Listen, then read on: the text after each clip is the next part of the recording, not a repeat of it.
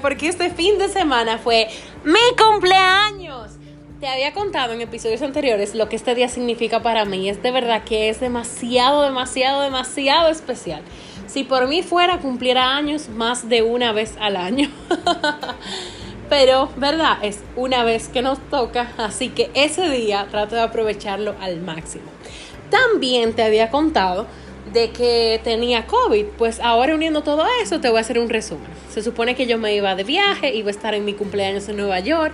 Mi plan era pasarme ese día volando sobre la ciudad en un helicóptero sin puertas para vivir así toda la experiencia de adrenalina. Pero día antes de mi vuelo me hice la prueba de COVID por protocolo y resulté positiva. Así que vuelo cancelado, planes pospuestos y a cuarentena por todo el protocolo, porque gracias a Dios en mi casa solamente mi mamá y yo resultamos positivas, por lo que nos aislamos totalmente del resto para evitar que se continuara propagando. Como no sabía cuándo ya iba a estar nuevamente disponible o, o sana, no hice nuevos planes, entonces le dije, Señor, tú me quieres en calma, así que aunque me duele, vamos a aceptar esa calma y nada, sin planes de cumpleaños, a vivir ese día como tú quieras. Y de verdad que tomo este tiempo para compartir esto contigo porque saqué una gran, gran, gran enseñanza. Aunque duela, aunque cueste, aunque no entendamos, rendir nuestros planes y deseos al Señor siempre será la mejor opción. ¿Por qué? Porque sus planes son en Él sí y en Él amén. O sea, no hay nada ni nadie que pueda ir en contra del plan y la voluntad del Señor. Definitivamente yo sé lo que me habría perdido de haberme ido a Nueva York, pero Dios sabe de lo que me estaba librando. Y además, desde allá, aunque también estoy segura que hubiese disfrutado muchísimo, no creo que hubiese recibido todo el cariño, el amor, el calor humano, las visitas, regalos, llamadas, oraciones que recibí este sábado. Y de verdad, eso no lo puedo comparar con nada. Mi corazón hoy rebosa de gratitud, energía, alegría y yo estoy más que lista para vivir este nuevo año de vida que el Señor me regala hasta que Él quiera y así lo determine. Bueno, esto fue una pequeña introducción para contarte por qué tengo tanta algarabía, pero ya vamos a lo que vinimos. Así que acomódate, ponte cómodo y bienvenido a este nuevo episodio.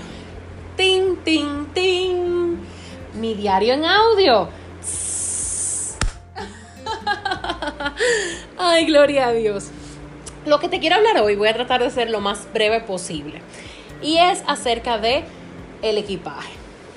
Y no, no me refiero a viajar. Aunque obviamente hay personas que en el tema de viaje prefieren viajar bastante ligeros y promueven mucho el tema de mochila. Yo ahí no he llegado. Yo soy de la que viajan con maleta grande, carrión y la cartera. Y si la aerolínea lo permitiera, unas cuantas cosas más, porque me encanta llevar regalos, me encanta ir de compra y me encanta llevarme todo lo que necesito para de verdad vivir sin preocupaciones los días que vaya a estar fuera de casa. Entonces, del equipaje que quiero hablarte es del equipaje que llevamos en nuestro interior, el que no se ve. Y para eso quiero ponerte un ejemplo de una reflexión que he escuchado acerca de un experimento. Una persona eh, le pide a otra que tome un vaso, incluso tú puedes hacerlo. Toma un vaso por unos segundos ni siquiera te darás cuenta de que tienes el vaso. Estamos acostumbrados a ir a eventos y tener utensilios en las manos por largo tiempo y no lo sentimos. Pero si pasa, vamos a suponer, horas, un día, dos días, y tú sigues con el vaso, la mano se te va a calambrar, te van a llegar dolores, va a estar inhabilitada para hacer algunas otras cosas. Y de verdad, ya algo tan simple y sencillo como es agarrar un vaso se va a convertir en un tormento, en una enfermedad, porque te va a, quitar toda la estabilidad que sin el vaso podrías tener. Entonces, a eso me refiero. ¿Qué tenemos que, que ver? ¿Qué estamos llevando en nuestro equipaje? ¿Qué hay en nuestro corazón? Cuando te hablé de mi equipaje te dije una palabra que es clave. Te decía que me gusta llevar lo esencial para poder disfrutar de mi viaje. Y definitivamente eso también aplica para nuestro corazón. Debemos de guardar lo esencial para poder vivir a plenitud este caminar, esta vida tan preciosa que Dios pone en nuestras manos y nos regala cada día. Entonces, a veces llevamos tantos rencores, culpas, cargas del pasado que definitivamente no nos llevan a ningún lado y lo único que hacen es que sea mucho más pesado el camino. Un ejemplo rápido. En tu negocio puede ser que hayas tomado una decisión hace un tiempo que llevó a consecuencias no favorables. Con la culpa no ganas nada, el negocio no va a salir del hueco si te sigues culpando por la decisión que tomaste que no funcionó asume la responsabilidad y trabaja en pos de construir o reencaminar tu negocio hacia donde tienes tu meta. Entonces eso mismo pasa en el tema de situaciones familiares.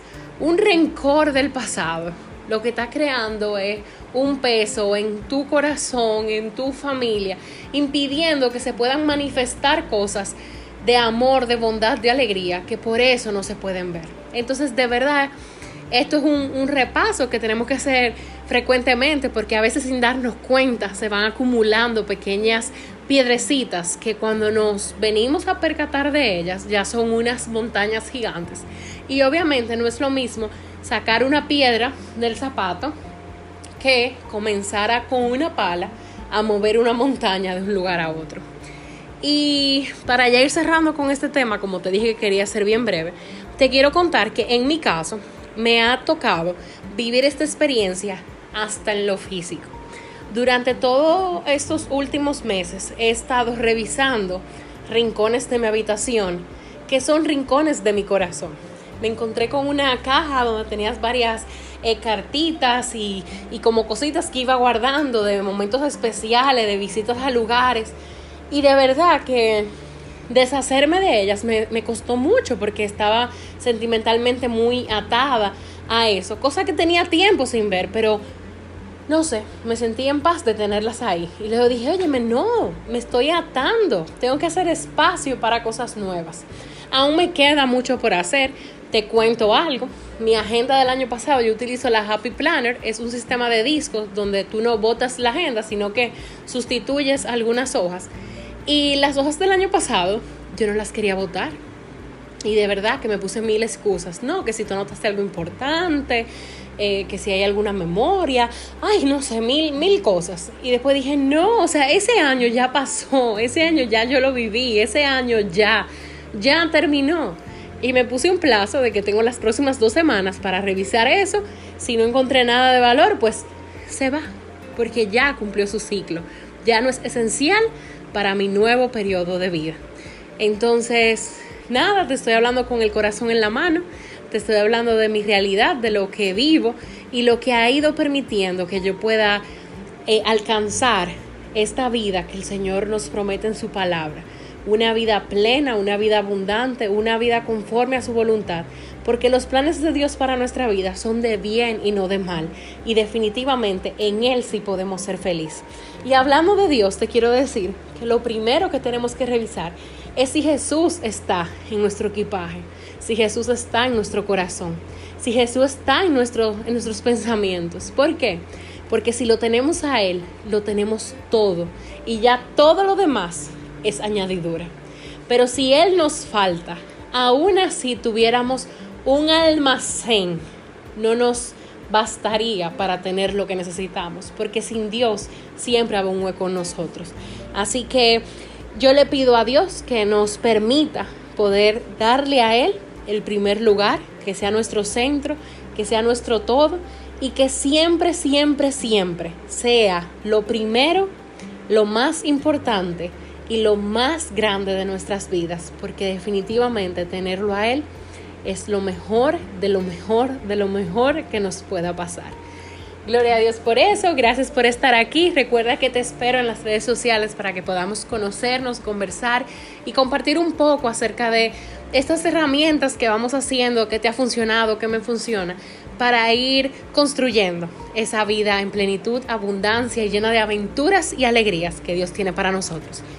Un beso enorme, Dios te bendiga y nos vemos en la próxima nota de mi diario en audio.